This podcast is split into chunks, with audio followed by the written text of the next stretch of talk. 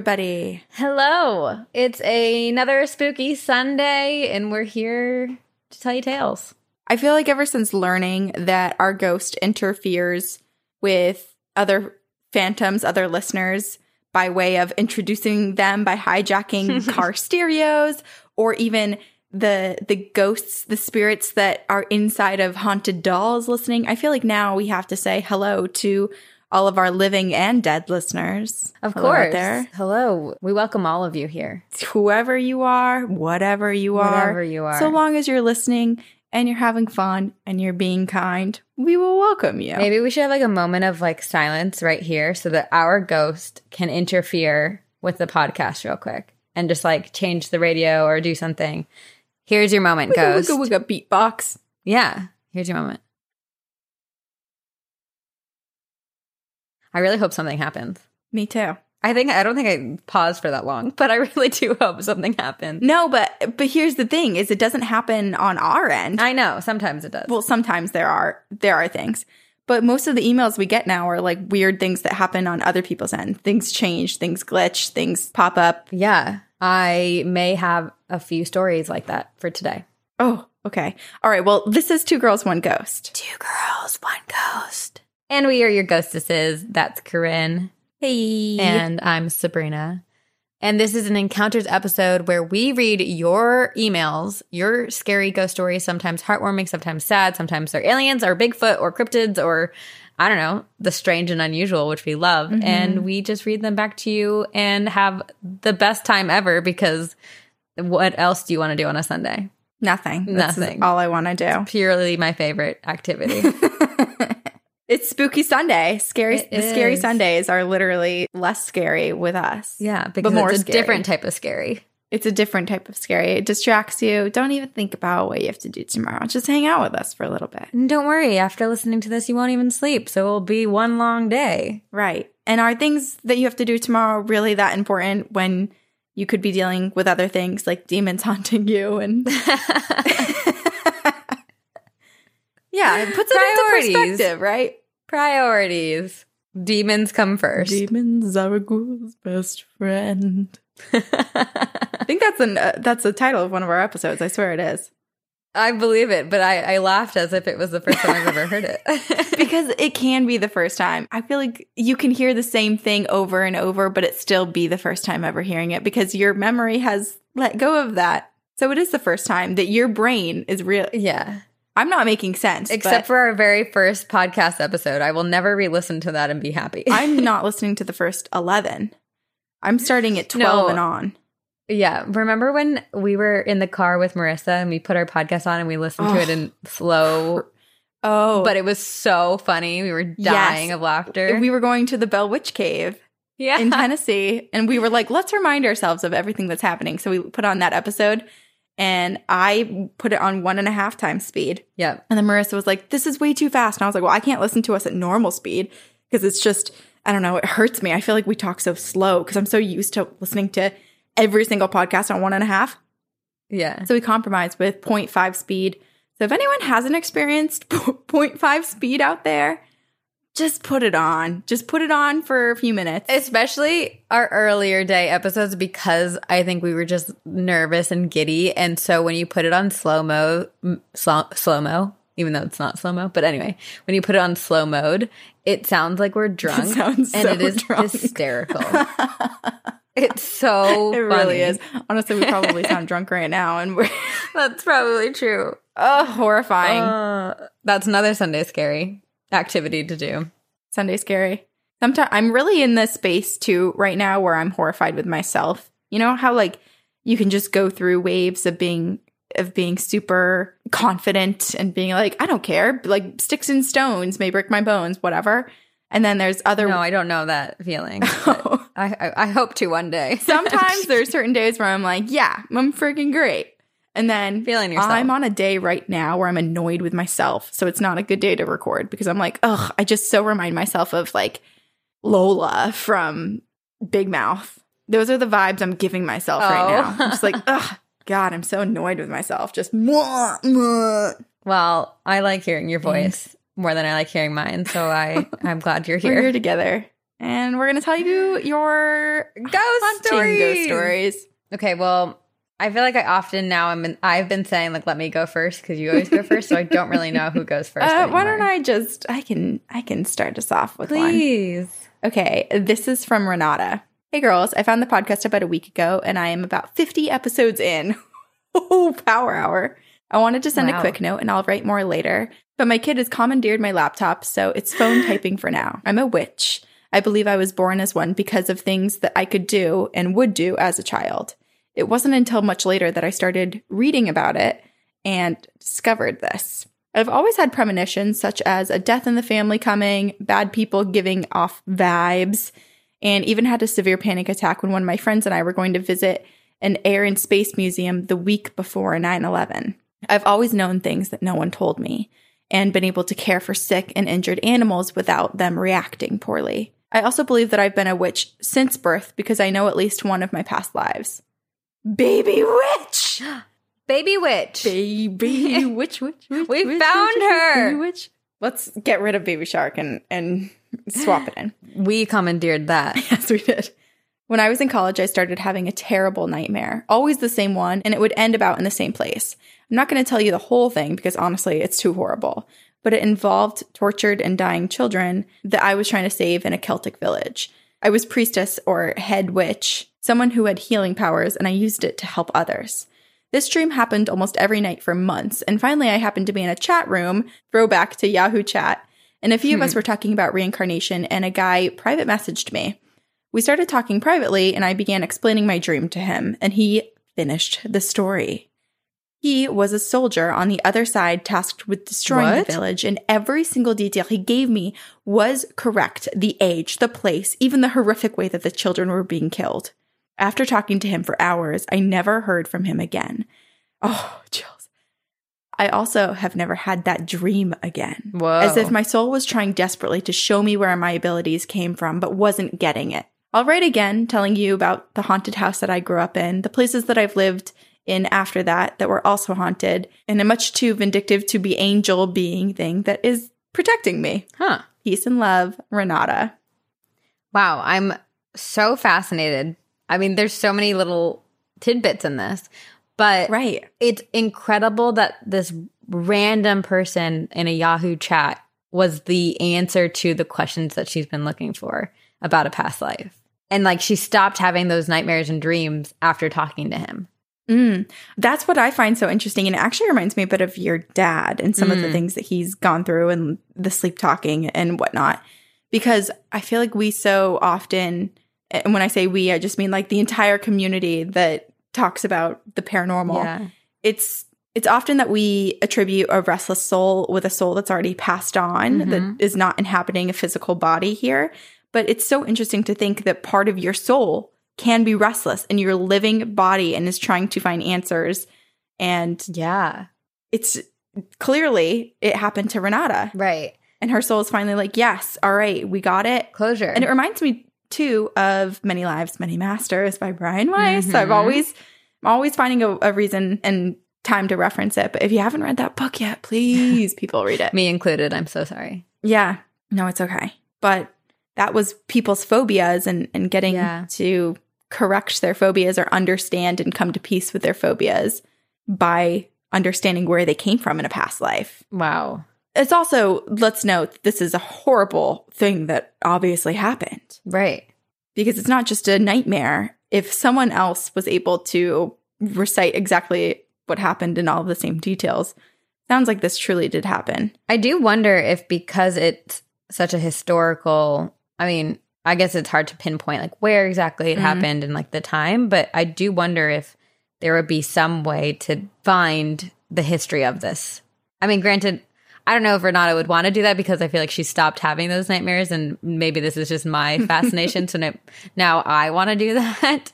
But yeah, it's so fascinating. So she said it was a Celtic Yeah. And so I wonder if she was wa- if she went and visited and like walked around the land Oh, in that area in that region, if all of the memories would be f- flooding back. flooding back. Whoa. Mhm. Okay, but that might Yeah. be really tough. So I don't know. I don't know that I, yeah. Very overwhelming, I'm sure. But I do really want to know about this vindictive, protective, not angel entity because it kind of reminds me of those emails we've gotten from a few people of like their protectors called chaos. Mm-hmm. It's like, Yeah, where it's just it's unexplainable. It's like something else. Is this is this some sort of entity? Is this some sort of terrestrial alien being that can be in other planes and somehow communicate? Like yeah, it doesn't it doesn't fit the mold of uh, what we view. as like a guardian. And- Yes. And when I say guardian angel, I think you and I, since we were raised in more Catholic households, yeah, have one version of what that would look like in our right, in our minds. right. Yeah. Or like hellhounds. Our version of hellhounds. where we Hell- made oh, them- right. I was like, wait, I was like, them how- nice. Oh yeah, because hellhounds can be good or bad. I talked about this last week and how I almost forgot. I was like, what are hellhounds? That's like I was talking about Lake Geneva with my mom, and I was like, it's in Illinois. And she was like, I'm pretty sure it's in Wisconsin. And I was like, no, it's in Illinois. And we look it up, it's in Wisconsin. And I was like, wait a second, I just Oh talked my about Lake. Geneva five days ago. How do I not remember? Oh boy. Here we are. Here okay, we what do you have to read? I have one from Katie, and it is called The Ghost from TGOG Entered Our Home. Mm. Hello, Ghoulies, Leia, and Ghost. I am writing to say that I may have cost you a listener because of your podcast being haunted. But first, I'll say I love y'all's podcast. Huge fan, and I've been listening for years. I tell a lot of friends about your podcast and that they have to listen because it's so good. However, there was one time that I told someone to stop listening because I am pretty sure that listening to your podcast caused our house to be haunted. My girlfriend started listening to the podcast due to constant persistence that she will love it, and that since I loved it so much, that she would too. So we started listening, and weird shit started happening in our home. The first strange thing that I started noticing was our motion censored nightlight kept being triggered when no one was around. We have this nightlight that is in our hallway area that leads to the den. You can see the dim glow of the light from our bedroom when the doors open. Well, after my girlfriend started listening to y'all's podcast and we were talking about one of the episodes, I noticed the nightlight's motion sensor set off when we were both in the bedroom and our dogs were in the room with us. The nightlight has a very dim glow at all times, but when it senses motion nearby, it brightens. I noticed the light brightening even when no one was around. It did it a couple of nights in a row, and I just chalked it up to a glitch and ignored it. But then the second thing that happened was our TV would turn on by itself. I came home from work and I noticed on two separate occasions our TV was on when neither me or my girlfriend had turned it on before leaving for work. I told myself that the dogs must have done it, but they have never done anything like that before in the years that we have had them. The third thing was one night I was lying in bed falling asleep when I felt a tug on my blanket around my waist area. My girlfriend was asleep on one side of me, and the tug came from the opposite side, which is the side of the bed that I get in and out of. The tug I felt was like when a kid comes up to you and tugs at your shirt. It was a quick pull down of the blanket and then a release. Again, I tried to blame it on one of my dogs who likes to sleep in the bed, but then I realized that she already was in the bed and my other dog was laying in the hallway snoring loudly. I again ignored it because I didn't want to deal with whatever that was in the middle of the night and again tried to make the dogs the scapegoat. Also, while all of this was happening, I didn't mention any of it to my girlfriend. I just kept thinking everything was the dogs, even though in my mind I knew it wasn't actually them. So then the final straw for me was when my girlfriend said that she heard a voice in the house twice. She was taking a nap one afternoon, and I had taken one of our dogs to the groomers, and she said that she was falling asleep when she heard a voice in our kitchen saying something about shopping bags. Why shopping bags? I have no idea. She got up thinking it was me, that I had gotten home and was on the phone or something, but when she got into the kitchen, I was not there. So she laid back down thinking maybe she had a dream or something. Well, a bit later, she said she heard someone in our room say, Cindy, really loudly and very clear. She said she shot up out of bed and ran into the other room. We don't know anyone named Cindy. And as soon as I got home, she told me what had happened. And that is when I filled her in on all the things that I started noticing. Y'all say all the time to trust your animals, but I swear our heathens were in cahoots with the ghost or whatever presence was in our house. They were not reacting to anything. I could tell that they weren't threatened by whatever presence was in our house, but still, zero reaction. Come on, puppers, give us something. Well, after everything that had happened, I was like, we have to sage the house. So we saged and cleansed the home, and while we were saging the house, we were talking about where this presence could have come from. I work in healthcare, so at first we thought maybe someone had passed and followed me home, but that had never happened before, and I've worked in healthcare for years. The only new thing that was added to our lives that we could think of was that my girlfriend had recently started listening to your podcast. Oh, great. So, this is my theory. I think that the ghost that haunts your podcast made its way into our home because now two of us were listening to y'all's podcast, and that was just too much for our house to handle. To test this theory, after saging the house, I suggested that my girlfriend stop listening to your podcast to see if that did anything. So I'm not sure if it was the saging or her stopping listening to your podcast, but whatever presence that was in our house is now gone. I'm also nervous to see which one worked, if it was the combo of the two things or just the saging alone, but I don't really want to test it and see. Honestly, it's more of me blaming Podcast Ghost and my girlfriend saying weird things happen. Sorry, Ghost, but I'm having you take the fall on this one. I'm cool with the supernatural beings for real, just not in my home. That's my safe space. I would love to see one out in the world or in someone else's home, just not mine. So, to sum it all up, I am sorry, but you have potentially lost a listener because of your podcast being haunted and me being a scaredy cat. Because I started listening to y'all first, I get to keep listening to the podcast. I was just gonna say, wait, but is she is she still listening? I'm dying. Just tell a friend you can't do this anymore, but I'm still gonna do it. Katie.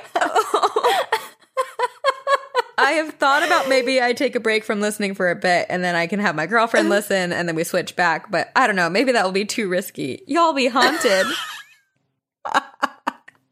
Stay spooky, Katie. And she posted a picture of. so funny. There's a picture of her dogs too. I'm crying. Katie. She begs her, and I think probably likes it because she keeps listening. And now she's Now she can't. Oh, Oh man. it's not even a mean haunting. It seems kind of nice. It's so nice. I mean, her dogs aren't reacting.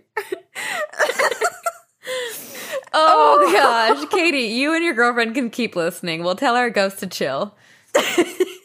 We can't. We can't be the reason for a breakup. Oh man. Oh my gosh, The ghost is just like saying people's names, like Cindy. adding a little energy to a motion censored light. Yeah. And they're like, nope, you can't listen to the podcast anymore.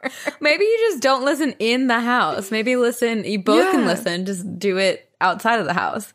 Why don't you guys go on walks Yeah. together? Oh, that's and, such a good and listen to it on out loud. out loud. on out On loud. out- it's actually a setting. It's it's like 0.5 or 1.5. it's like s- slow mo on slow mo. I think we've lost it. This episode, if you do listen on slow, it will for sure sound like we're drunk. um, it does. I do wonder if, um, because you were listening in the house, both of you, if um, if there was, I can't. Did you just take a drink of water? yes. And I have the giggles because you're smiling and it's making me laugh. Sorry, I'm having a good time. Sorry having a good time. Oh God! I literally said at the top of this episode that I annoy myself, and now I'm going to go ahead and annoy every person who listens to this episode. It's both of us. Oh gosh, Katie, what have you done to us? Oh man, threw us over the edge. Fine, we can't read any more of Katie's emails after this. We're only going to read her girlfriend's emails. Payback. oh gosh. I forget what I was saying. Oh, I was saying that I feel like it's possible that maybe there was always a ghost in their house, but they just kept to themselves. And because they started listening to the podcast, maybe whoever this ghost is likes the podcast. And also because they were listening to the podcast, realized, oh, the people who live in this house believe in me. So I'm going to make myself known. Yeah, it was a confidence boost. Yeah. They were like, oh, finally, I feel comfortable at home. Wow. Which is kind of sad now that they're like, shut up. No, I get it. It's okay to be scared, but Totally. because also like you don't if you open one door, what who else is coming through it? You know? Yes. And I think there's a very big difference too between a light flickering and a very clear, audible voice Yeah, saying yeah. a word, Yeah. then that's really spooky. I've heard that before and it really freaked me out. And the tug. The tug is scary too. Mm-hmm. Yes. Yeah. I should have put deodorant on before we recorded. I didn't know I'd be like laughing myself to sweat. Sweaty, sweaty and stinky. Stinky and sweaty and spooky. the three S's. hey, spooky ladies. My name is Jerry, and I've been listening to the podcast for about two years. You guys are my favorite show, and I look forward to Monday morning so I can listen to a new episode. Let's dive right in because this is so long. I am currently the office manager at a locally owned virtual reception company, and we recently hired one of my longtime best friends that I've known since junior year of high school. So we've known each other for seven years. And for this, for the sake of her privacy, I'm going to call her M. So this story starts in July and includes two other girls. One girl we'll call K, and the other girl I used to work with, and we'll call her S. So three girls in total. So we have recap for everybody. We have M, and then we have K and S. Great. July. I was hanging out with my friend Kay during the summer, and we had bought kiddie pools and stuff to make Moscow mules. God, that sounds That sounds nice. amazing. We'd been sitting there catching up on life when she mentioned her grandpa and how she wished that he was dead. Long list of family drama there. We sat there talking about that for close to an hour, and I remember telling her, Sounds like it's for the best. I will be thinking about it. Oh. Jeez. Oh my gosh. Mor- morbid conversations in this Yeah. kiddie pool. The very next day, Kay called to let me know that her grandpa had passed away last night. It wasn't the same grandpa we had been talking about, so it was really eerie. In August, a former employee, S, had been talking about wanting to get pregnant with her second child. She would always joke with me that I could manifest whatever I wanted and seemed to get my way most of the time. And after S told me that she was trying for her second child, she jokingly told me to manifest her pregnancy and to help her. So, weirdly, I did end up thinking about it quite a lot. And I didn't think too far into it, but it just kind of kept popping into my head. And sure enough, about two or three weeks later, S happily told me that she was expecting her second child. She had taken a test that morning and gotten a positive. Currently, it's February 2021, and she's having a baby girl. Oh. A few weeks back, maybe a few months ago, I can't remember, when you released the episode where you guys spoke about the Hat Man, M and I have always been close. Even when she moved across state, and we stayed extremely close, and I ended up moving to be closer to her. So naturally, now that she's in my office every day with me, I wanted to have her desk close to mine so that we could talk. Of course, I set her space up right in front of me so that we can chat during slow times. I just listened to the episode where you guys were talking about the Hat Man, and I've never heard it before, so I had to look up some stories online. It was a Monday, and I was working, and in between tasks, I was reading posts from an online forum where it was only Hatman stories. I didn't say anything to anyone all day, but I kept going back to the pages and was reading. And on Thursday of that same week, Em told me that she had the weirdest dream on Monday night. It was one of those dreams where you wake up inside the dream, but you are really still sleeping. She was sleeping in her room, and in the dream, the tarp that sometimes flaps against her window wasn't covering it. Em told me that she was looking out the window, trying to see if the tarp was still attached or if the wind had blew it off. And she found herself unable to move and said that all of a sudden, in the window, there was a shadow of a man with a top hat in the window. The Oh. dream stayed like that for a while, her laying there, unable to move, just watching the shadow of a man. She said she finally woke up and she saw that the real life room and window was exactly as it had been before she went to bed. At this point, I was shocked at how crazy this had been. I hadn't said anything to anyone about it. I pulled up my search history and I showed M that on Monday I'd been looking at that. We Whoa. were losing it. It was just so creepy. We spoke about it for a little while and I told her all of the other stories. Em and I have been into spooky slash ghosty stuff and we're even and we even dabble in tarot together and basic cleansing spells. We even had a paranormal experience at her old home, and this was all too much to brush off as a coincidence. So last week, Em and I were sitting at our desks talking, and she said, Man, I've had Enchanted by Taylor Swift stuck in my head all day. Then I opened up my Spotify, and the song I had just been listening to and most recently saved was that same song. Hmm. And then on Saturday night, I had Kay over for a girls' night, and I was telling her all of the most recent happenings with M and the song that week. And my boyfriend walked into the room while I was telling her, and so I explained all of the stories to him too. My first thought was, maybe I'm manifesting these bad things. And he told me that he believes some people are just more connected to their friends. Maybe you're helping them in a weird way. Oh. So today, on February 22nd, Em and I are sitting at our desks working. I wanted to tell her the story of what my boyfriend had said because I knew that she would love that. And I have one of those desks that, where you can turn to sit slash stand with button panels on the side. Oh, I just got one of those. They're amazing. I was putting my desk down so we could look at each other and started making some jokes about Hatman and us being connected. I put the desk all the way down and then I took my hand off. And as soon as I took my hand off the panel of the desk, it started going back up and it wouldn't stop. I honestly freaked out a little bit and I threw my hands in the air, half yelling, I'm not touching it. I'm not touching it. Em thankfully saw it all happen and was just as shocked as I was.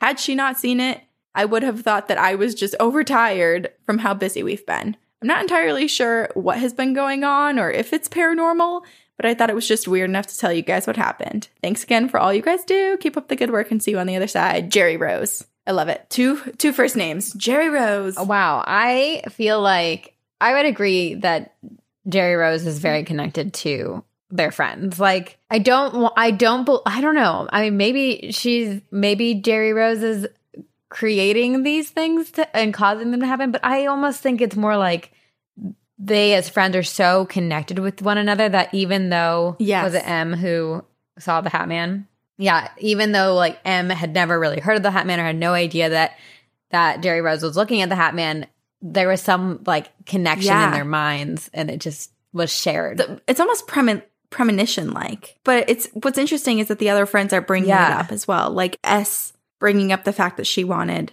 a baby to and to be pregnant. Mhm. That one's amazing. Yeah. I feel like it was just everybody kind of willing it into the world and there was so much just like support and energy maybe. Or maybe she just maybe she was already pregnant and it was just the and she didn't know. right. Or they were just actively trying, and so then you Yeah. know It's all it happened. it's just like there there's just so many coincidences to the point where it doesn't feel necessarily like a coincidence anymore, you know. Right. Coincidences, I feel like, are the universe talking to us. So mm-hmm. don't ignore them. No way.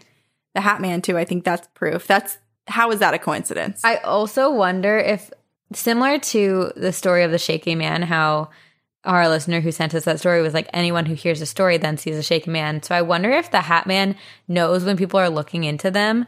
And so the Hat Man, instead of going directly to Jerry Rose, is like, I'm going to go to your friend and like make sure the story gets back to you as a more like ominous, ha- haunting Yeah. thing. Or what if it's just attracted to the energy, doesn't actually identify who specifically in a household has looked them up or, or thought about them? It's Mhm. just attracted to a certain energetic space. And because she was doing it at work and right across from M, what if Right. what if that some of that energy just like left home with M? Or the Hat Man maybe was standing right behind Jerry Rose. And oh my gosh, the whole was like, time. I don't know. I'll go home with one of them. I'll go home with one of them. Scary. really creepy. I don't like to think of it that way. Oh, yeah. Hat man, you spooky. You spooky bitch. wow. Well, Jerry Rose, it sounds like this is something you'll continue to experience with your Like friends. powers are increasing. What do we? Okay, well, but okay, let's test this out. What do we want to manifest, and what do we want Jerry Rose to manifest for us? And let's see if it comes to Oh, fruition. man, this is this is like what what on my bucket list or, or my hopes and dreams do I want to come true? okay, but it has to be something for both of Oh, us. oh, I thought we were giving individual wishes. Well, we could, I guess. no, we can do it together. We can do it together. I feel like we should just do one yeah, thing. I think you're right. Okay. First thought was, of course, lottery because you talk about it all the time. Second thought was that we blow up and hit number one on the iTunes comedy chart. That's here. Why don't we give options to Jerry Rose and she can choose which one she wants for us? Okay. So amazing numbers on the iTunes chart. okay. Some big all of our listeners rate and review us. Yeah, yeah. Big lottery win. Doesn't have to be the main Powerball, but just like significant where we're like, whoa, man, Hmm. that paid my rent for the for the year. or or uh, a book opportunity where we get to write Ooh. Baby Witch. Okay. Okay. So we want a lot of things. So, But I think that's enough. Let's put those out there. Jerry Rose, you pick one that you want to manifest. Wait, this is actually kind of fun because we won't know which one she manifests. And then if something comes to fruition in She- the next yes. few weeks or months, then we'll be like, Jerry Rose! Jerry Rose, you did it again. We'll give an honorable mention and, and uh, whatever Dedication. thing happens. Yeah. Oh, okay, I like this. This is great. This is fun. Okay. Uh, I have a story that is called My Mom's Demon Doppelganger and slash My Dad Found Oh. Me. So we have, you know, a scary one and a heartwarming one. Hello, ladies. My name is Shelby, and I have been binging TGOG since I found it a week ago, and I'm quickly catching up. This was a while back. So uh, I love this podcast for so many reasons, but mostly because it's nice to be surrounded by people that don't think you're crazy and actually want to hear others' paranormal experiences. Yes, we do. I have two stories that I would like to share with you. The first one is really spooky, and the second one was emotional for me and heartwarming. The spooky one. This story begins when I was in high school. I was a junior at the time, and those days I was conjoined at the hip with my BFF, Jess. We stayed at my house mostly because I lived in the city and we could walk to the park that was near my house. So one day we got to my house after school and we were just sitting in the living room talking about God knows what, haha, teenage girl stuff, I suppose. And my mom was upstairs taking a shower. So at any time, I expected her to be walking down to chill in the living room with us. So while me and Jess are talking, we both see my mom walk down and turn into the kitchen. I remember asking a question, but she wasn't responding. She kept walking through to the kitchen to the back of our house until she reached the bathroom and closed the door. And this whole time, I followed behind her saying, Mom, hello, why are you ignoring me? And when she entered the bathroom and closed the door, I was a little confused and offended that she was just ignoring me because it seemed super weird. So I knocked on the door a few times, but there was no answer. Finally, I said screw it and opened the bathroom door to find it empty. Ooh. I was a bit in shock when I quickly went back to my friend Jess and said that whatever that was, it was not my mom. Just as I said that, my mom, real mom, walked down the stairs. She asked, What's wrong with you guys? You look like you just saw a ghost. Little did she know, whatever we saw was not a ghost. I explained everything to her, and she said, Try not to show fear because it draws off that energy. She said she had a bad Ouija board experience as a young adult, and ever since then, she has had an evil presence follow her. I've also had so many paranormal encounters growing up that I can say without a doubt something is, or at least was, attached to my mom. She would have extreme night terrors and often see shadow people or columns of smoke billowing in the corner of her room. I would often hear her say my name from other rooms, and when I went to ask what she wanted, it was almost never her saying my name. With all of this, I've also had many experiences that weren't evil and were actually kind of nice. My mom was a cat lady. Sabrina knows what's up. and we practically had a pet cemetery because we had so many cats over the years. I used to see a white kitty that would walk around my room, and many of my friends would see it too. Anyway, that's one of my spooky experiences. And now this is the heartwarming one. So, this experience happened in November of 2020. My dad passed away at 52 on November 5th. His birthday was the 29th of November, and he almost made it. He was suffering from COPD and also developed pneumonia, which caused his lungs to fail because all of the stress his body was going through. He was in the ICU for a week before he passed. I've always been so close to my dad and mom for that matter. They are seriously my two best friends in the whole world. My dad called me his Dottie, short for daughter, and my parents have a literal hallmark love story that I could hear over and over and never get tired of. They both ran away from their homes at the age of 18 to get away from everything and just experience life. My dad worked at a gas station, and my mom happened to stop there to get fuel and snacks. According to them, it was love at first sight. That night, my dad asked her to come hang out in his tent because that's where he was living, lol, and she agreed. Thank God he wasn't a psycho murderer because what the fuck, mom? They hung out with his friends, and he said to them that he knows that this is the woman he will marry someday. And about six months later, he was right, and they were already pregnant with my brother.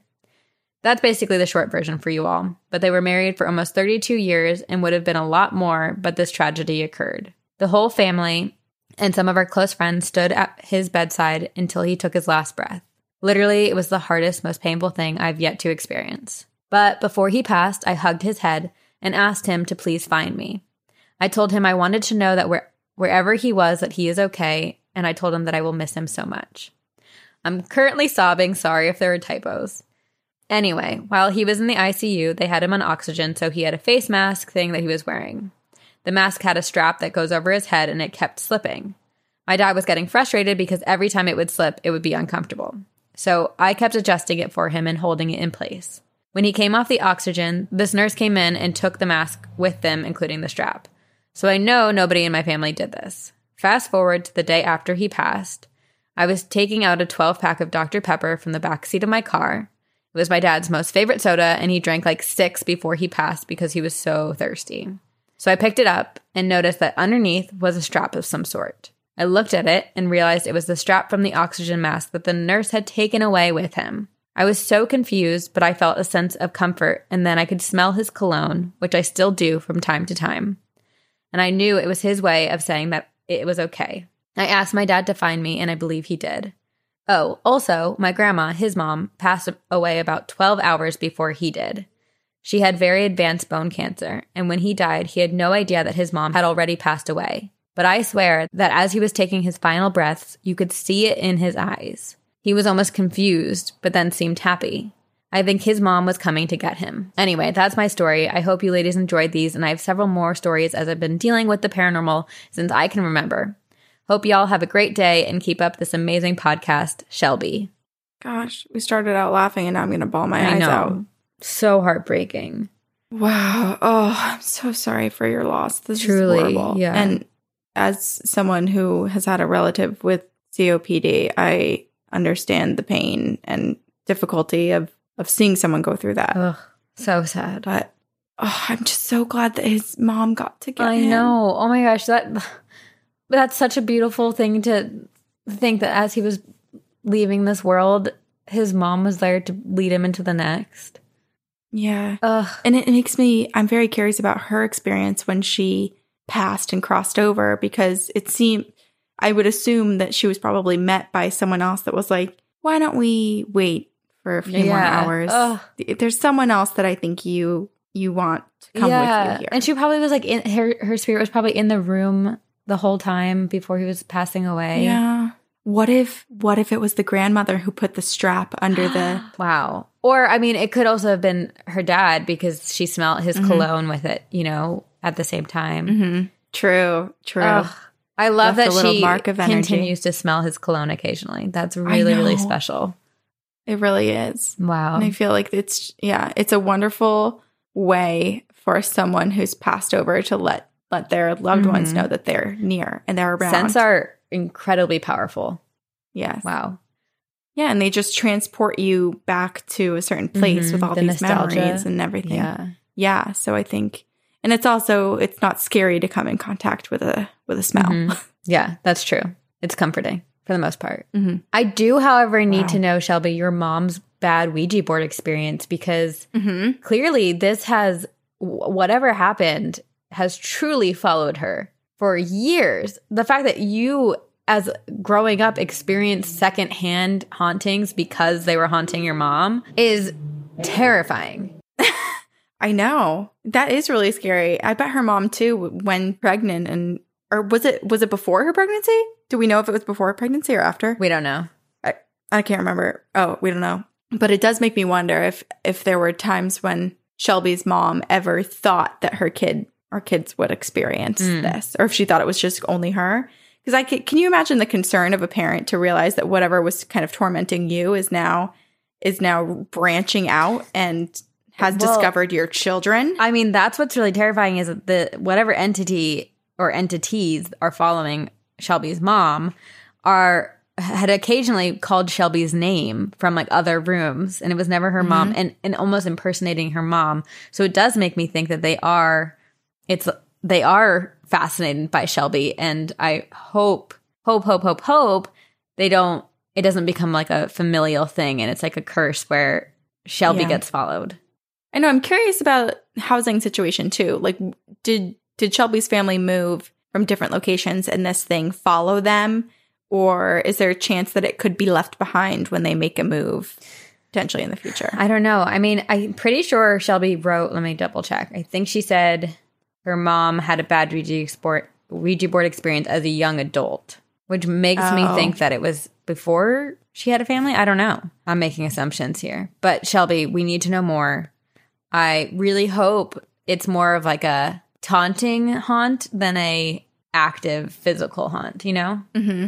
Mm-hmm. Because everything's been pretty benign. I mean, it's scary for sure, but I don't think that we know from the context of this email, it hasn't been harmful.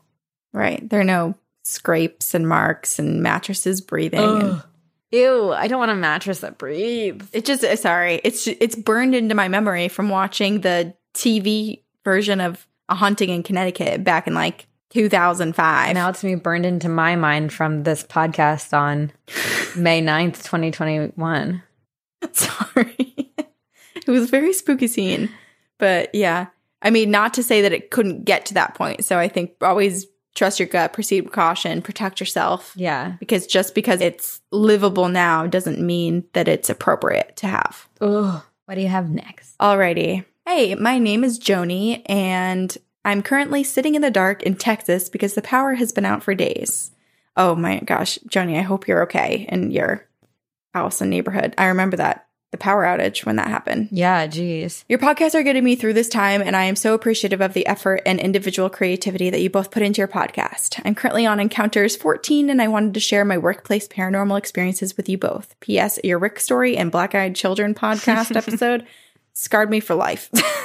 Us too. Yeah. It's three years later, and we still talk about it. Anyways, so in 2015, I started working at a dog kennel on the countryside of town where the deer roam. There really isn't a lot of buildings. It's pretty rural. It wasn't long that I was working at the kennel that strange things started happening to me. I hadn't had a paranormal experience until one morning when I was at work by myself opening up to start the day. I was standing specifically by the refrigerator and I heard a man that sounded like a static radio voice say, Joni. I looked over my shoulder and nothing was there. So I shrugged it off as just being 6:30 a.m. and me being tired. However, as I was walking into the feed room, mind you, all of my section doors were open. Think of that as a long hallway, like in The Conjuring when the girl looks down the hallway and the nun Nope. is staring back at her. That was me.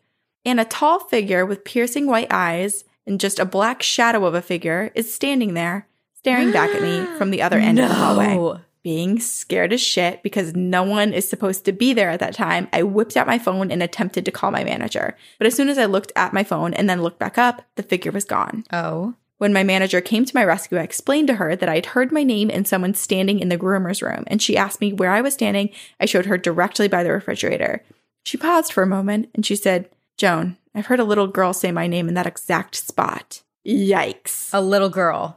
A little girl, that's different than an old man. So either two different spirits or or it's a terrifying one demon. ent- yep, one entity mimicking different voices. No. Ooh. Chills, chills, chills. And then she writes, yikes. Yeah. Yikes is right. She then goes on to tell me how she's heard dog collars jingling when there's no dogs around, and that was the extent of her experiences. Flash forward two years later, I'm about to head off to college and I'm still working at the same kennel. Nothing as spooky has happened to me since, and it was easier to focus on my day and get my work done rather than being scared of the next thing that was going to happen to me. As I was cleaning the dog rooms, out of the corner of my eye, I see a black and white chihuahua make a break for it towards the back exit and around the corner towards the door. I drop what I'm doing, I run after it thinking, how the hell did it get out? And as I rounded the corner, there was nothing. No dog whatsoever.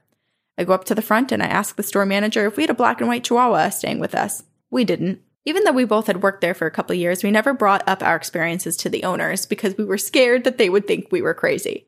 After the chihuahua incident, we finally mustered up the courage to tell them, and they were kind of confused about our stories, but they also believed them. And they said that they hadn't had any paranormal things happen to them specifically. They also said that they only knew from buying the property that a woman used to hoard animals there, and that's Whoa. all they knew. We took all of that information with a grain of salt and we went about our day not really having an answer for the things that happened. A few months later, we hired a 16 year old girl. We were always on different shifts, so I didn't really talk to her much.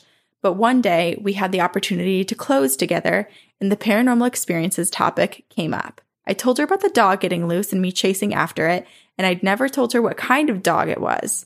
After finishing my story, she goes, Was it a black and mm. white chihuahua? Shudders. She had also seen it running around that same section, but when she went to catch it, there was nothing there. It was comforting knowing that I wasn't the only one seeing things. Still, we had no answers. Fast forward to the present day, I'm currently working at the dog kennel again because I graduated and I'm trying to make some extra cash while I look hmm. for an adult job. It wasn't long before my new manager brought up my experiences that he had heard about. He actually took my place when I left, so he's been there for four years, and he wanted to verify that they were true. I told him everything, and I also told him that I just wanted to get to the bottom of why it was haunted and what happened there. Then he proceeds to tell me that his dad is Native American from a local tribe, and he said that the kennel is actually built on top of a native burial ground. Whoa. After many years, I am thankful for clarity, and I do not have anything to be afraid of when working. Just knowing that there are other beings there with me while I'm working isn't too spooky. Thanks for reading my story, and hopefully, I will see you on the other side, Joni. Wow. That's the most haunted dog kennel I've ever heard of. I know. And two, it makes me feel bad for all of the dogs that are being kept Mm-hmm. at the kennel. You know, someone goes away for vacation and they're like, "Oh, we'll be fine putting putting little potato in the kennel for 5 little days. That will be fine."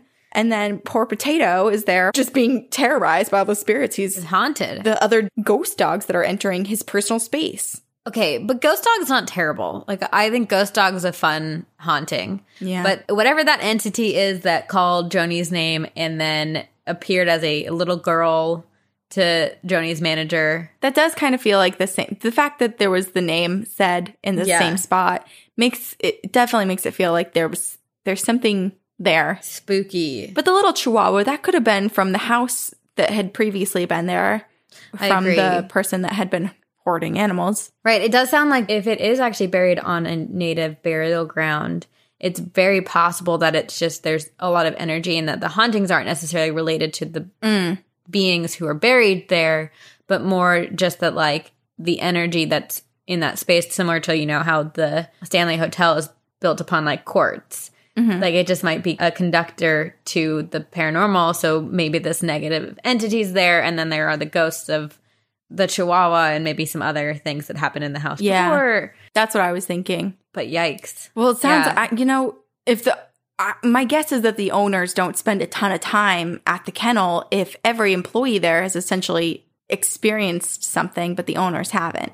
Although her new manager, who's been there for four years, doesn't seem to have experienced anything either, That's true. because he was asking her to validate, he was asking Joni to validate her experiences. Right. But that also could be that her new manager's closed off from it. True. True. Yeah. That 16 year old, God, her first job. She's working in a haunted kennel, chasing ghost dogs down. I mean, I don't know, kind of fun. So fun. Honestly, that's the coolest. Like to think back at what your very first job is, that's the coolest first job. Yeah, mine was I was a well, I had many jobs, but I was a babysitter and then I was a soccer referee and then I worked at an Italian restaurant. Wow. Good stuff. My first job was when I moved out to LA. I graduated high school early and moved out. And my very first job was being a back the an extra on the set of The Amazing Spider-Man with uh, Wow. Andrew Garfield or whatever his name is. Wow. That was my That's first a job. great first job. Honestly, that was the best job to have. Being an extra was so wonderful. If you are a college student and you're poor and you're around an area where they have a studio or set, you get to choose what days you're available to work. They feed you all day long. you get all of this food. It was amazing. I loved it. That is nice. I didn't love waking up at like 3 a.m. to go drive for a 4:30 a.m. call time, but it was awesome. But that's the experience. It's fun. It was fun. And you're sitting most of the day and eating. So it, was, it was pretty nice. Sounds probably why I gained weight. oh my gosh. Okay, I have a story from Jazz and it's called Aliens tried contacting me while listening to your podcast? Question mark. What? Sabrina, your dream. Are you already jealous? Well, do you know why I was drawn into this email? Can you see it? Okay. Hi, Corinne and Sabrina. My name is Jazz, and I'm a longtime listener from South Texas. I originally found your podcast through Spotify one day while driving back home to Corpus Christi from Austin, where I was attending film school.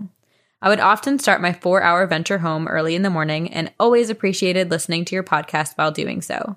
It weirdly brought me comfort. I don't know. Anyways, as I've always told myself, I would write to y'all one day about my many paranormal experiences, but I just never did. However, after what happened this morning at work, I just needed to tell y'all, so here goes. I work as an operations associate at a music store, which means I have to get to work super early in the morning, way before the store opens. It's usually just me and my manager, so while we're both off doing our separate things in the warehouse, I'll listen to your podcast through my AirPods. The warehouse itself is pretty big and quiet, so it's very eerie, which makes it the perfect place to listen to a paranormal podcast. Today started as normal, and while boxing up some packages, I slipped one AirPod into my right ear just in case my manager called for me, that I'd still be able to hear him. And since I do a lot of bending and reaching while organizing the warehouse, I often leave my phone on the shipment counter right next to me so it doesn't fall out of my back pocket. I was catching up on Encounters episodes and found myself on the most recent one, Encounters 110, and the first listener story was about UFOs and stuff. Getting towards the end of the story, I noticed the podcast stopped playing. Mind you, my phone was on the shipment desk and I didn't touch the little sensor in the AirPod to stop it. Then all I heard was a faint static sound coming through my AirPod. Then my AirPod disconnected and reconnected three times all in a row. As I was walking over to my phone to see what was happening, I got startled by the loud call tone, like my phone was calling someone. When I grabbed my phone and looked, my phone was calling 911, and it had done it all on its own. I got connected to an operator and still in shock, I just kept apologizing and telling her I had no idea how this happened because I didn't even touch my phone. She was very kind and understanding and we said our goodbyes. I had straight chills all over for the rest of the day. It was just such an odd experience, at least to me, lol. After the call ended, my AirPods reconnected and started playing the podcast where it left off like nothing had happened. Both my phone and AirPods were fully charged and they're both new and have never given me problems before. It was just strange, and I'm pretty sure the aliens from the story were trying to contact me, but why did they call 911? I'd love to hear theories on that. Anyway, I hope you enjoyed this weird story, and thank you so much for reading. I have so many more stories I want to write y'all about, like my grandparents' demonic house that I lived in as a child. But I'll save those for another day. I hope you're all staying healthy and safe. Keep up the amazing work on the podcast. I really cannot tell you how many times it saved me from boredom, especially during my super long work days. Until next time, see you on the other side, Jazz. I do wonder if Jazz said to the 911 operator, I think a ghost called you. Can you imagine being an operator and being like, I got the strangest call today. Someone said that they didn't call me, the ghost did. Yes, but as a 911 operator, I imagine w- worse calls come in than that. Way worse calls. and Way worse calls, calls, that. but that one might that one might be a new one. The ghost called yeah. you. The ghost. And then honestly, if someone said that, I'd be like, Did I send I think maybe we should send just a little someone to check on Send you. someone to check. Yeah. Yeah. I it's so weird because I do wonder, okay, it does make me think more ghost than alien, even though I want it to be alien. Because I love aliens. We're bonded for life. We have BFF bracelets. more like only I have one, but I'll give the other one to them when they abduct me. But um, it does make me think it's more ghost related, maybe our ghost. And you know how like when you can't get into someone's phone, it says like you gives you the option to make an emergency call if you can't if you don't know the code. What if our ghost was trying to get into Jazz's phone but couldn't and just needed Jazz to unlock the phone and the only way to do that was to make a call and get Jazz's attention. And so the ghost called 911. or or the ghost because likely whoever was in spirit form maybe passed before smartphones were a thing didn't understand that you can't just have unlimited guesses in the Oh. passcode and it was just like oh dang it oops i what i clicked on this wrong thing oh no she's gonna oh no it's beeping it's ringing oh no, what's happening? But then just let it play out because it was like, no, let's see what, what happens. What does Jazz do? yeah it could be a ghost kid or what if it's like a cat what if there's just a cat that's like pawing at the eh, producing a little heat signature. I don't know. Endless possibilities. Oh. We don't really understand what happened. We don't know. I it is it just reminds me of so many of our other listeners' experiences about like when they're listening to the podcast, something weird happens. And for like the fact that her AirPod disconnected three there was static and then it disconnected three times and then it called 911. Like there were a Mhm. lot of it does sound like someone or something was trying to do something with Jazz's phone. There was big effort. Yes. Yeah. Things are going back and forth. You know what I'm happy to hear? I'm happy to hear that this was just, it just ends with it being a weird call. They don't understand exactly how it happened. And it wasn't in response to something bad happening to Jazz. Right. The other the other thing was like, what if something was happening and then the ghost was trying to call nine one one to to help, but she's fine. So that's I'm happy to hear that. that it was- Okay, but uh, if that were to ever happen, cool ghost to have on your side. very cool. And actually, our ghost, we've asked Ghost before to help us get more listeners, and I think Ghost is doing an amazing job of that. And I would like to add one more thing to the job description, which Okay. is if our listeners are in danger, Ghost, just try to get in the phone and call for help. Wait, I love that ghost. Okay, should we make a LinkedIn for our ghost? Because So, our ghost is really helpful and should be hired elsewhere. literally, I Unless, believe it. unless ghost you don't want to and you just want to work for us. just let us know, like, whatever you're comfortable with. I mean, you're working Yeah. for free. We'll have like we'll sit down and discuss your job title and like a promotion or something. So yeah. At this point, I think we're working for Ghost. I don't think we're the bosses in this situation. we never were. No. It's always ghost. Oh man. All right, I have one. Hey, Ghostesses. Greetings from grey old London. I have so many stories and have been meaning to write for so long, and now I have even more stories than when I originally intended to write. I will write more soon, hopefully. However, this story is not about me. This is a story about one of my good friends who has had some unbelievable experiences in her life. Trigger warning these stories contain content involving the Holocaust and suicide. To start, we definitely believe that she has been reincarnated.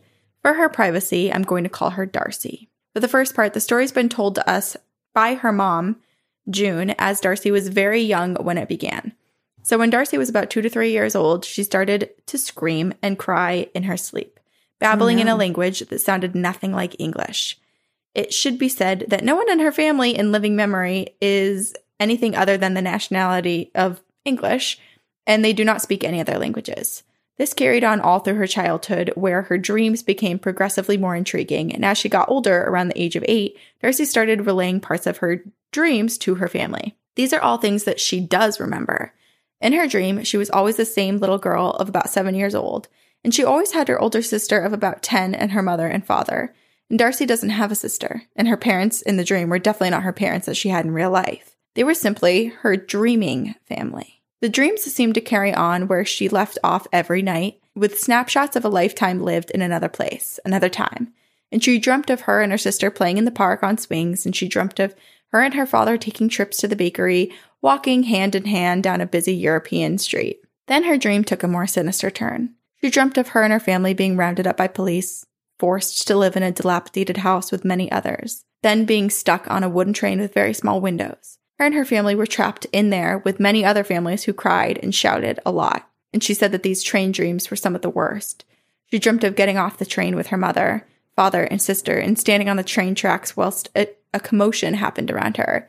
She and her mother and sister were then separated from her father. Sometimes during these dreams, she would wake up shouting the names of people that she'd never known nor met in her waking life. June tried to research some of the names and found that they were mostly Polish names. Just to reiterate, no one in her family spoke Polish at the time, and she didn't live in a very multicultural area. We don't know where the names could have come from. She then dreamt of being extremely hungry, then of sharing an uncomfortable bunk bed with her mother and sister, and never being able to sleep, even though she was technically asleep. This took a toll on her waking life as she was always exhausted and feared going to bed. This is all before turning 10 years old. Whoa. I know that children have wild imagination sometimes, but to everyone involved, this seemed like a very odd thing for a young child to invent. The dreams continued. At the age of 11, Darcy went to senior school. Here, in her history class, a documentary on the Holocaust in Auschwitz was shown. Darcy had explained it to me herself that when seeing the images on the screen, a curtain of panic and upset dropped over her, and she became hysterical.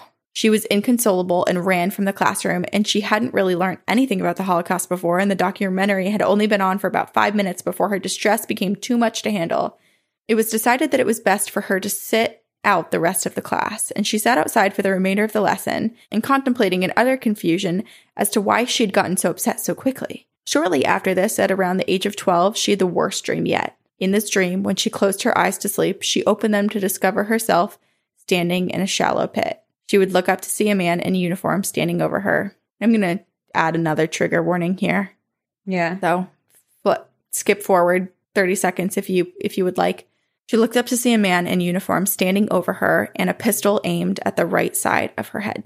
She would hear the shot go off, and then she would wake up in a fit of terror. She had this dream continuously for years, her head aching for the last hour after waking up in the spot where she'd supposedly been shot. The dreams came and went and still sometimes happen nowadays, even though they are less often. We're 24 years old now. The strangest coincidence I'd found about her experiences is that something she hadn't realized herself until she told me the whole experience about a year ago.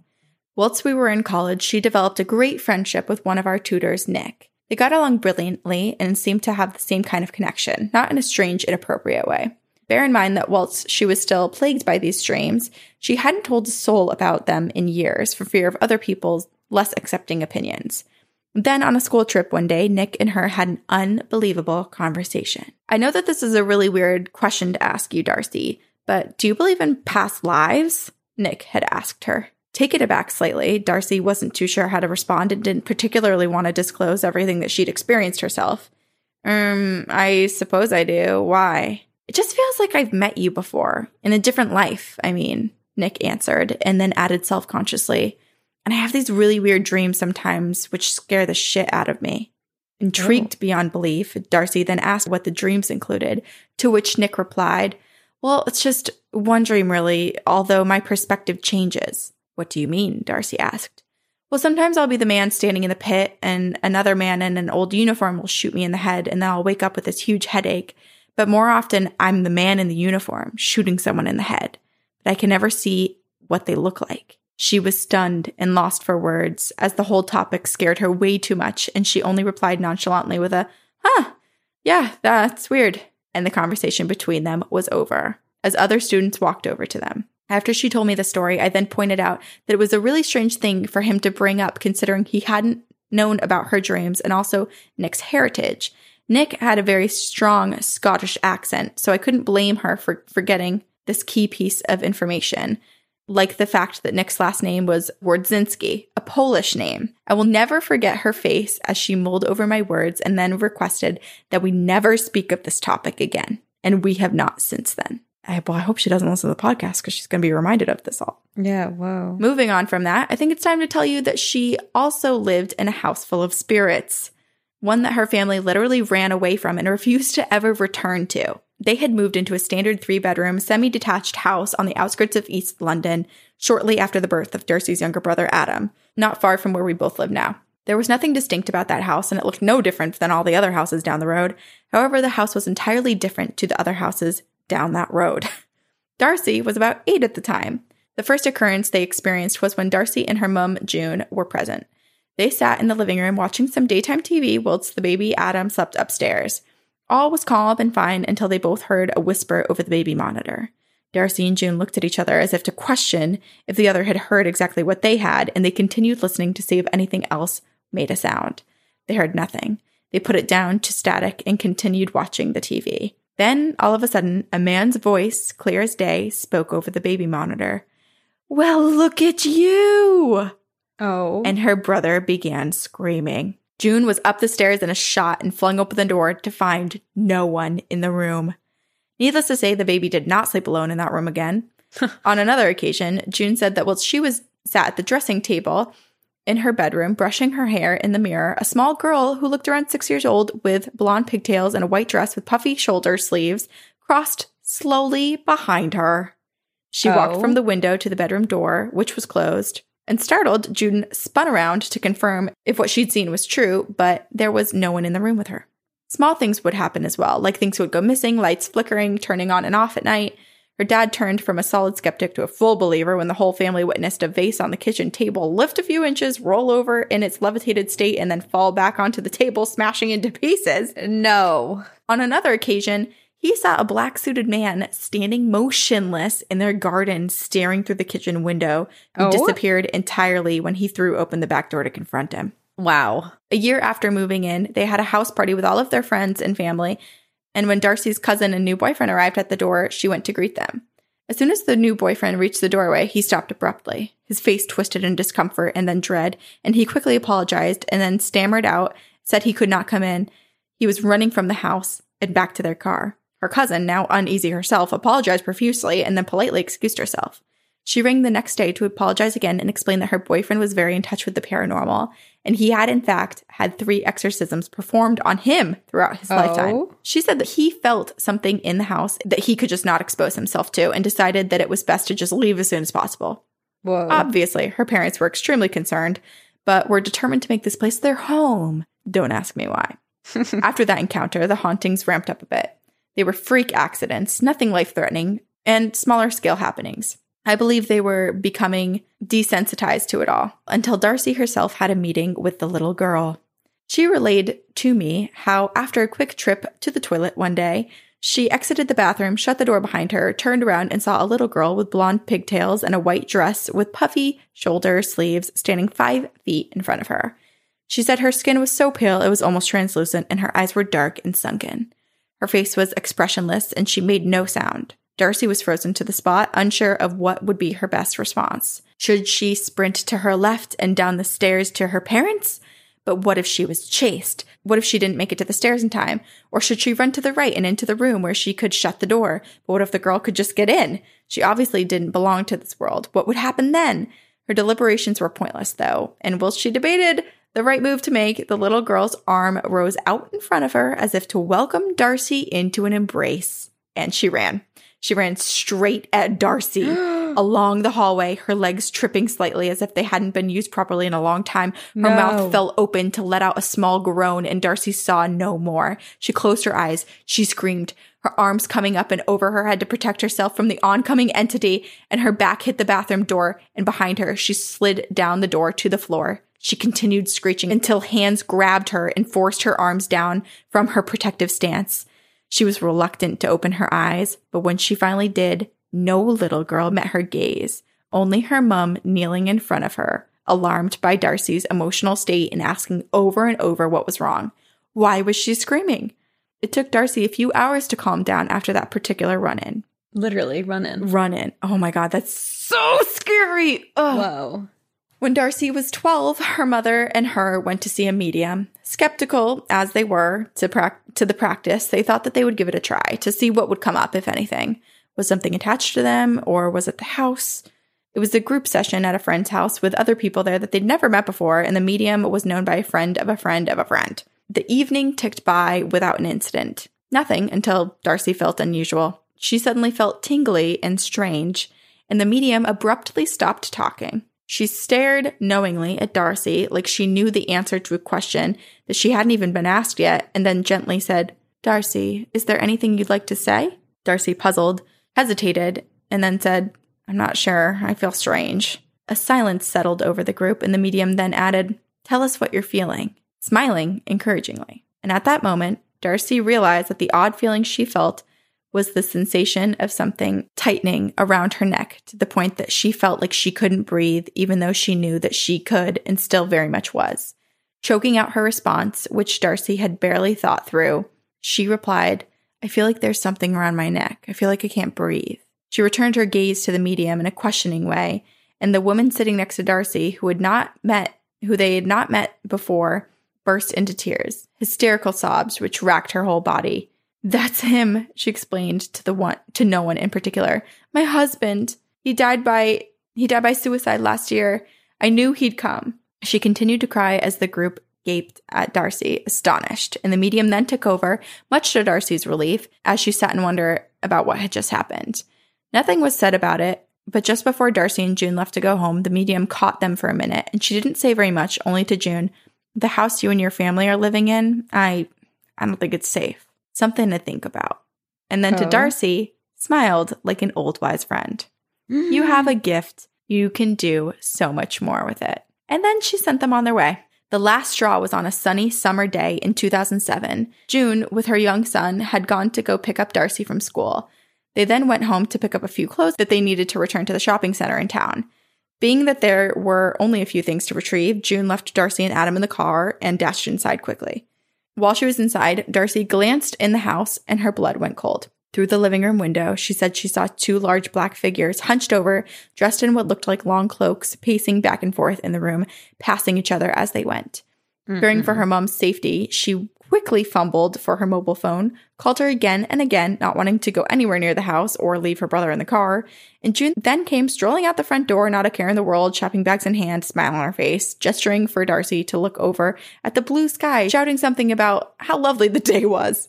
Oh. Darcy's eyes swept from her mum, walking towards the car, back to the two looming figures that were now standing stationary side by side, facing them all, and then back at her mom. When June finally made it to the car and got in, she asked Darcy why she had such a disturbed expression on her face, and Darcy pointed with a shaking hand to the window, and June followed her gaze. The smile caused by wonderful, rare weather was no longer on her mother's face. She gasped and she held her breath as her eyes went wide. Seconds passed, and June whispered, Don't look at them. Don't look back. She then put the car in gear and drove straight to her own mother's house. And that is where they stayed until they found a new house to live. Whoa. They never went back, ever. A removal company was hired to go pick up all of their belongings. Something about seeing those figures caused such a strong reaction in June that she was adamant that they shouldn't ever drive down that road again.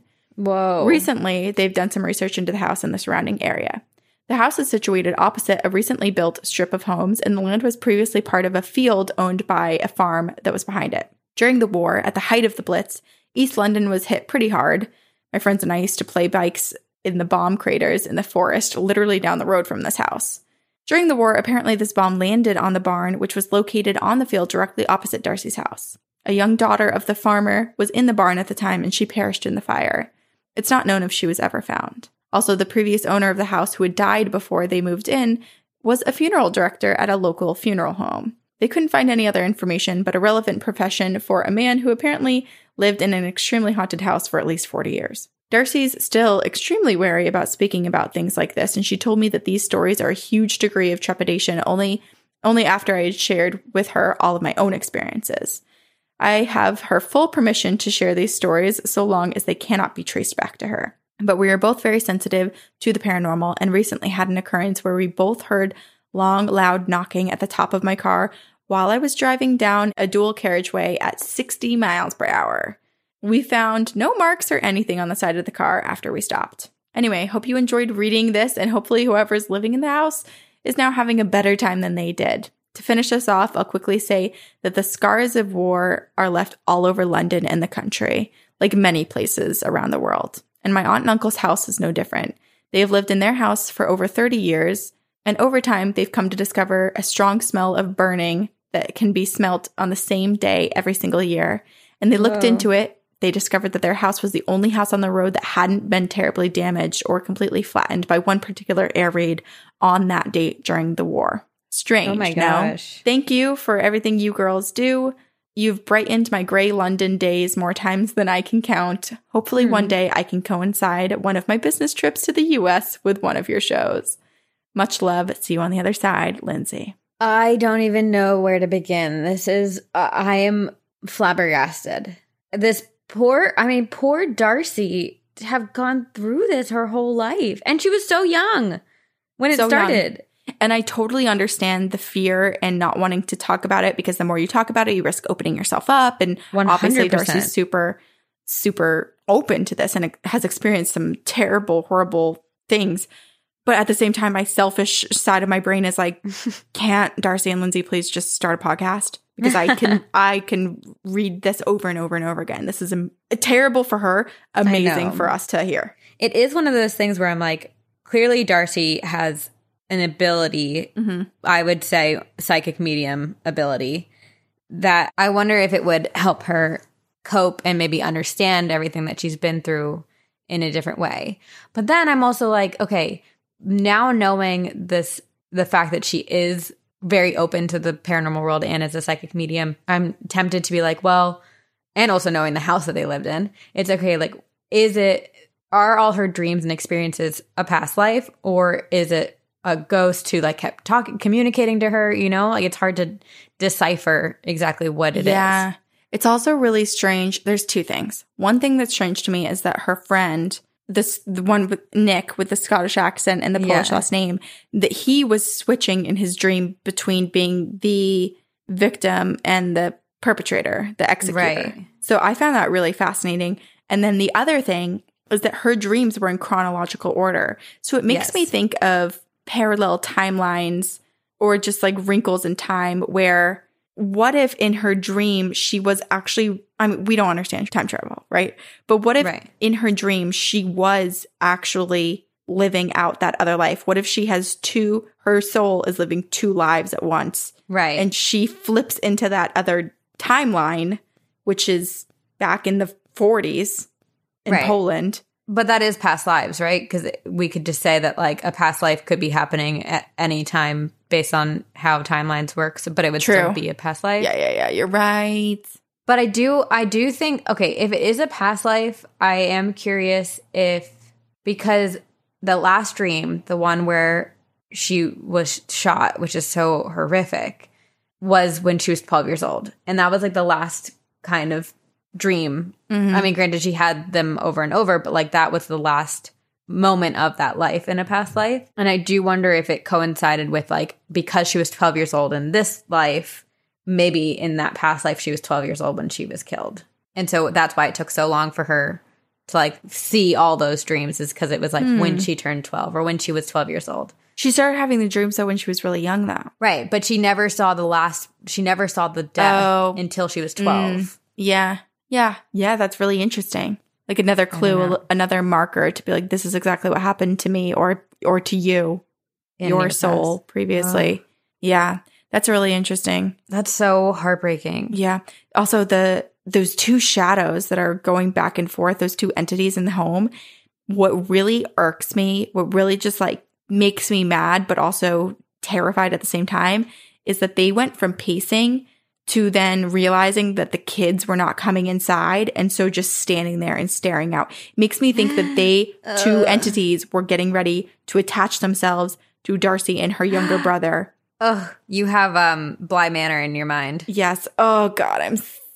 I really should have shut my shutters, closed my shutters before this. I'm just surrounded by dark Yeah. windows. It is so fascinating that like that was the straw that broke the camel's back, right? Because it was like a medium told them the house is not safe. They had countless crazy experiences. I mean, Darcy, the ghost girl running directly at Darcy and like oh God, I almost forgot about that. That's horrifying. it's just horrifying experience after horrifying experience. And like some of them kind of are benign like you know a man in the backyard or a, someone passing in a mirror behind you which is still terrifying but more benign than something running directly at you. Mm-hmm.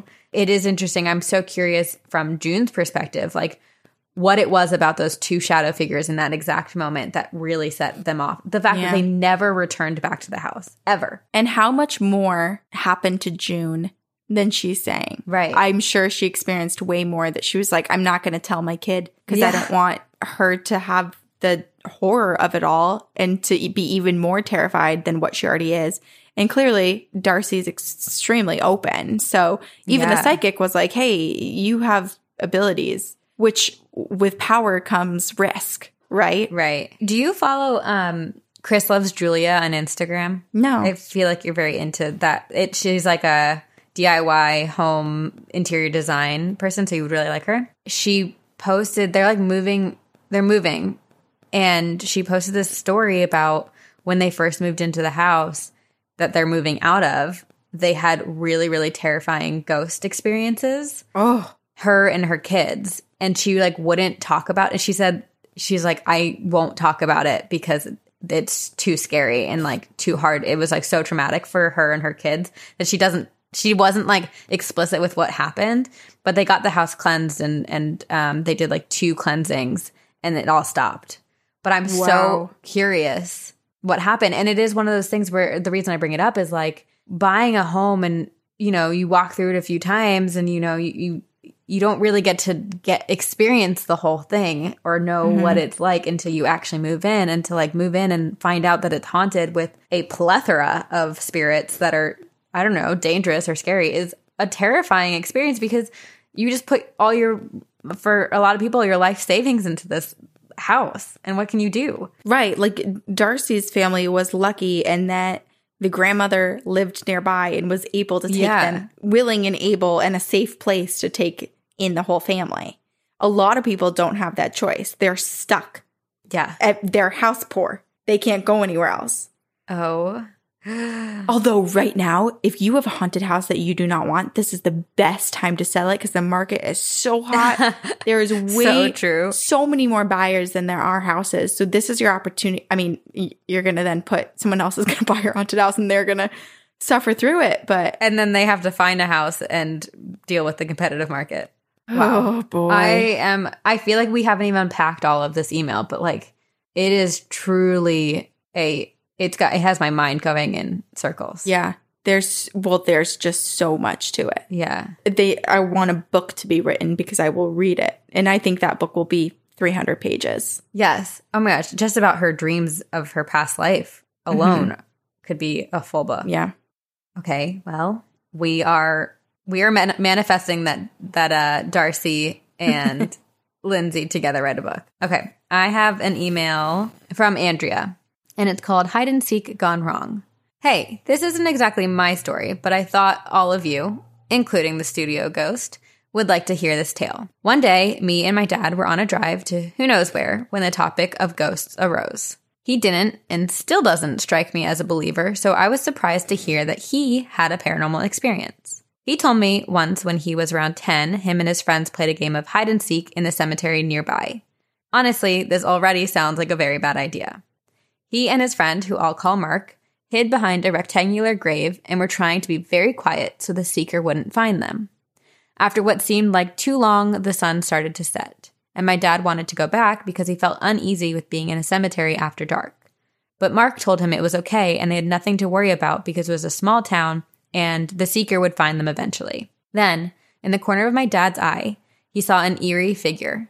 He was startled to see what seemed to be a woman floating off the ground with an ethereal glow. She was by a very big oak tree, not far from where him and his friend were hiding. He said he should have been scared, but wasn't because she seemed to mean no harm, and flashed him what he called a motherly smile before she disappeared right back into the old oak tree. He turned to Mark, who was staring at the same tree with a terrified expression on his face, and they both sprinted back to where their parents were dining.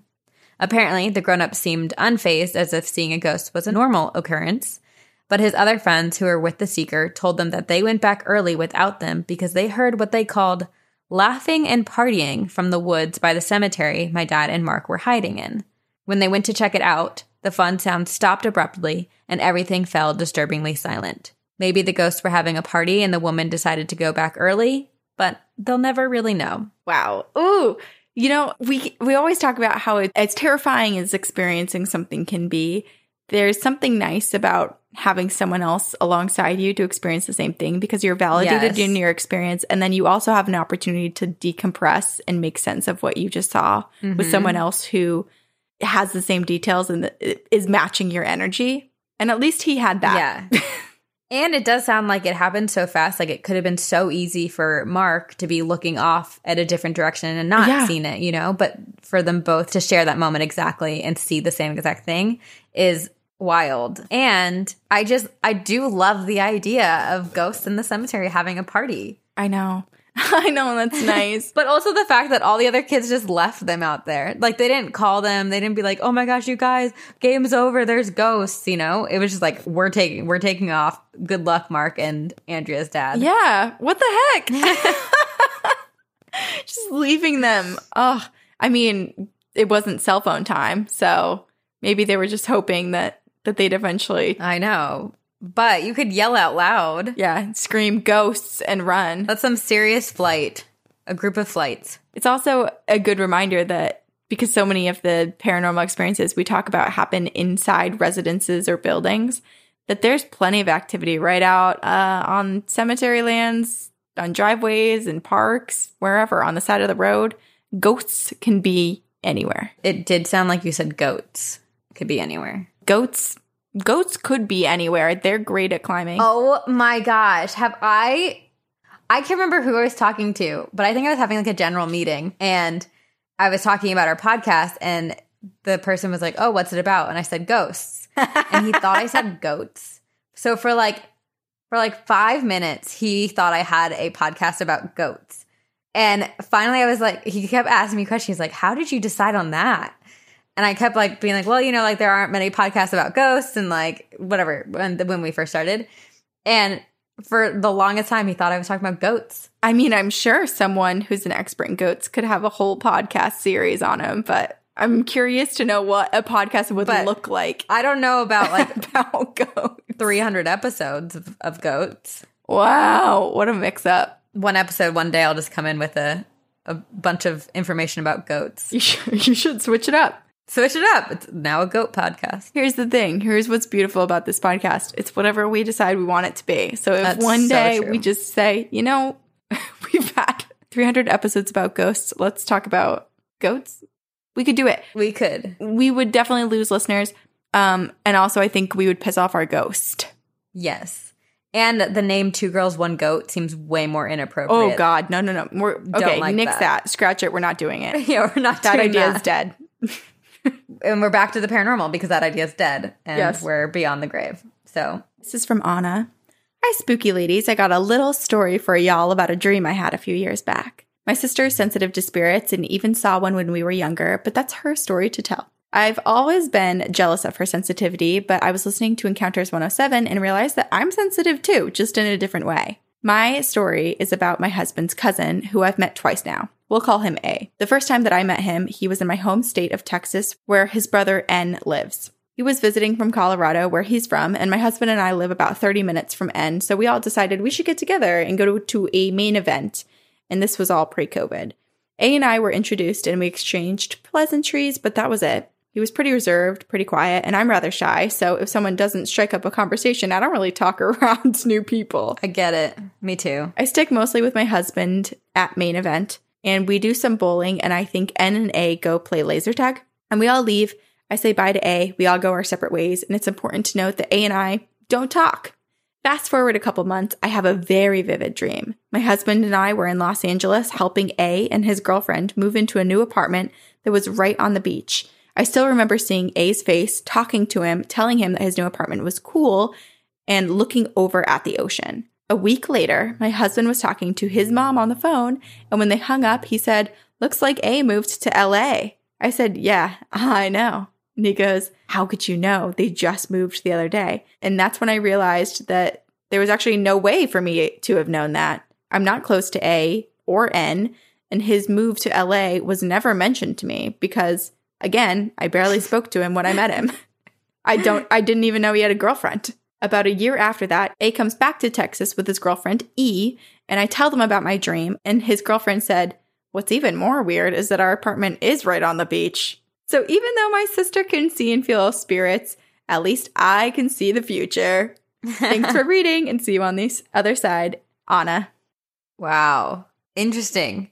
I'm curious, Anna, if any other experiences like this have happened to you, if you've dreamt about people. I mean, it's so fascinating because A, you, Anna and A like never really talked. No. It was this like passing meeting. And also, not only was the location, the the city, and the proximity to the beach right, her dream slash premonition included the girlfriend that she didn't even know existed. Yeah. so fascinating. That's way too many details to get right in a dream. Well, it's funny because then the first time Anna met A, they had nothing to talk about. But then the second time, this is why she had the dream, so that they had something to talk about the next time they saw each other. Also, I kind of need to know Anna describes herself as a quiet, reserved, shyer person. So I need to know how how she went about saying, I dream of your real life. I see you in my sleep. I'm pretty sure it probably wasn't like that. I just need to know. Yeah, how do you start up a conversation? Please tell me, because I, So I know we never met, but I when I fall asleep, I, I see you and your girrld in your in your home in Los In Angeles by the beach. and I know every detail about it. Do you have a sign hanging up right next to your fridge that says, I don't know, feed the cat? Feed the cat. You, you know what you're making me think of now is what, if it wasn't really a premonition? What if she was astral projecting? she was in their house. That's even weirder. Okay, but here's the thing: because in her dream, she was helping them move in True. and talking to them. So I'm wondering if she astral projected in when they were moving, and one of them was dreaming about the move and had a dream that like she came and helped them, or and maybe maybe the girlfriend had the dream or something and didn't Recognize her? recognize her because they hadn't met yet. So what if she just had some random dream and, and will never make the connection because she was probably dreaming about the move a lot because it's a Well, that's okay because we're making the connection for her. Yeah. and maybe that's why they ended up talking. They met in the astral plane. Wow. Okay. I have one last story. Okay. This is a story from Ray and it's called Mean Man. Hey, I'm Ray. I love your podcast and listen on my break most days. I have a handful of paranormal stories that you'd be interested in. I'm definitely not a person that actively sees or senses spirits, but I might be more sensitive than the average person. I have three stories to share, which are, in my belief, connected. I'll start with the fact that since childhood, I've suffered from insomnia. I had a best friend who was very in tune with spirits. Like, when I say in tune, I mean little girl telling her parents that troops of dead people come and talk to her in her bed at night. her house was mega haunted by at least two spirits slash demons, a little girl and a man. 12 years of friendship, and after these incidents, I never slept over or stayed past dark inside her house again. The first story, I was around 12 years old. When my friend was sleeping, I would go downstairs and sit in her dining room with lights on and read or entertain myself for the entirety of the night. Her house was old. The layout was a weird New England architecture, and the basement door was in the dining area that I would sit in. It had a crowded closet like kitchen immediately to the right of the basement door, a hallway, and upstairs stairwell on the left, and then the living room plus her brother's bedroom on the left of the hallway. That basement door had three locks on it. Apparently, a man died by suicide by hanging on that stairwell, and it constantly opened. You'd never hear it open, but you'd walk into the room and it would just be open to pitch blackness. At like 12 or 1 a.m., I heard the locks unlock themselves and the door open in a very rushed manner. When I looked up, startled, I made the mistake of looking into the basement and I blacked out. The next thing I remember is her older brother shaking me by the shoulders, asking if I'm okay. It was 7 a.m., and he found me standing literally inches from the top of the basement stairs, just blankly staring into the basement and not responding. Oh my god. And I'm just picturing she was there for like four hours. You, I know. And the, you know, when you're just standing or you're sitting for too long and your body kind of does that natural little rock The back sway. and forth, back and forth, back and forth. Oh, so scary. Her brother was really cool to me, and after that, when I would sleep over, he would sit with me and talk until morning. My second story is around the same age. I was 12. So even though her basement was hella terrifying, we all played in it all the time, but I just made sure to never be alone. Like hide and seek was a buddy system game. LOL. One day, me and her are giggling, racing up the stairs with me in front and her in tow, when just as I reach the third step from the top, I feel myself legit lift and get tossed up into the dining room and the door slam behind me, followed by my friend falling down the basement stairs. I rushed to the door and opened it to see her crumpled and upset that I shut the door on her face. Ouch, it's so dangerous. She didn't believe me when I told her what happened, so I just apologized in order to placate her. My third story, again, age 12. About five of us are hanging out outside her duplex house on a picnic table in her side yard. It was dark and late out, but we were just casually chatting. I don't remember who, but someone goes, Look, someone's in the bathroom. And we all point to her bathroom window that directly overlooks our spot to see the light go on and then off after a few moments. For some reason, another friend and I keep staring at the window. Then, just barely, I make out the silhouette of a black figure with ruby red eyes staring at us. I asked if she saw it, and she did. We got the rest of the group to silently watch it too, and it wasn't wispy, but an absolutely solid form. It just felt incredibly malicious, and my chest started hurting. Her dad came home from work a few seconds later and purposely startled us, and we all screamed bloody murder and scattered into the night. LOL. Hope you liked these. I have two far more terrifying stories revolving around that shadow, but it's not something I openly discuss often as it still haunts me to this day, and one of them is the number one reason why I stopped physically going to her house. I didn't sleep for days after it, but if you're interested, I'll share it with you on the promise you don't share it on the podcast. Have a great day and stay hydrated. Ray. Ray, if you would like to tell us and you think it would be helpful for you to type out the story, please do. And we promise we won't do anything with it, but don't feel any pressure to share that with us if you aren't comfortable. Yes, don't feel pressured, but we would absolutely love to hear. Yeah. And we can just be your dear diary. Let it, Yeah. let it out. A lot of you that's a that's a call to everyone. You can just treat us as your diary and you can say like please don't read this on the podcast at the top of the email and we'll just read it to ourselves. Yeah. And then you'll just know that it exists in someone else's mind and they're thinking of you and hoping Yeah. the best You're not alone. for you and your paranormal experiences. Yeah. But my goodness, My goodness. her friend is the one that has the haunted house, and yet she's not telling her what happened because she didn't want to spook her when the door slammed and she fell down the stairs. Right. Ray did say what happened, but her friend didn't believe her. So it's so fascinating, True. So she's like, whatever. which makes me think that Ray is the one having all the experiences at her friend's house and that her friend's not having it. Yeah. Yeah. Maybe her friend is just either closed off or isn't understanding what is happening, isn't making sense of the patterns and, hmm. Mm-hmm. and understanding that that's not just how normal homes work. Because she lives there. She doesn't have anything else to compare it to. Right. That's true. But I can't believe the staring into the basement is truly the most horrifying thing. Oh. It reminds me of that story we read a couple of weeks ago about the doll and how, like, when the doll touched her, like the a listener who sent, submitted it, she blacked out and like woke up on the floor hours later. Oh, yes. Yes. And she was, yes, the dolls had turned because they would turn in the night. Yeah, what happened in that time? Oh my gosh. Oh God. Oh God. These stories are getting scarier and scarier. And I love it. Love it. But also, this is so, I feel like paranormal activity is always a reference I'm going to make because it was one of the first horror movies that actually scared the shit out of me because it felt so Mhm. real to my own experiences. Yeah. And it just, it's reminding me of that. It, it's of just standing in one place and staring down at someone over the bed or, hate or walking away and just staring up at the camera or the uh, corner. I don't know. Whatever happened with that TikTok that we talked about a few weeks ago or a month ago with the Which little one? girl, the paranormal one? Oh. Josh, whatever. I don't is. know. We need to follow up on that. Oh my gosh. Well, I'm not going to now because I'm actually, this is one of those nights. I feel like every 20, 30 episodes we record, there's one that scares the shit out of me and I'm not going to be able to sleep. And this is, this is this one. I already turned the TV on in the background on mute. I was going to ask if you had something on because a light flashed on your face, but Yeah, I turned it on 10 minutes ago because I was too scared. And then I didn't want to scare you, but I'm glad it's the TV. It's the TV because I was like, I can't with these like dark surfaces around me. I need, I need something like bright and happier. Okay, well, let's um close this out so you can watch like Schitt's Creek or something. Okay. Well, I'm restarting Bob's Burgers. I watched season one, episode one again yesterday. So Well, maybe I'll do that with you. Oh, please. I freaking love Bob's Burgers. then this podcast will become two girls, one Bob's bur- burgers, One burger.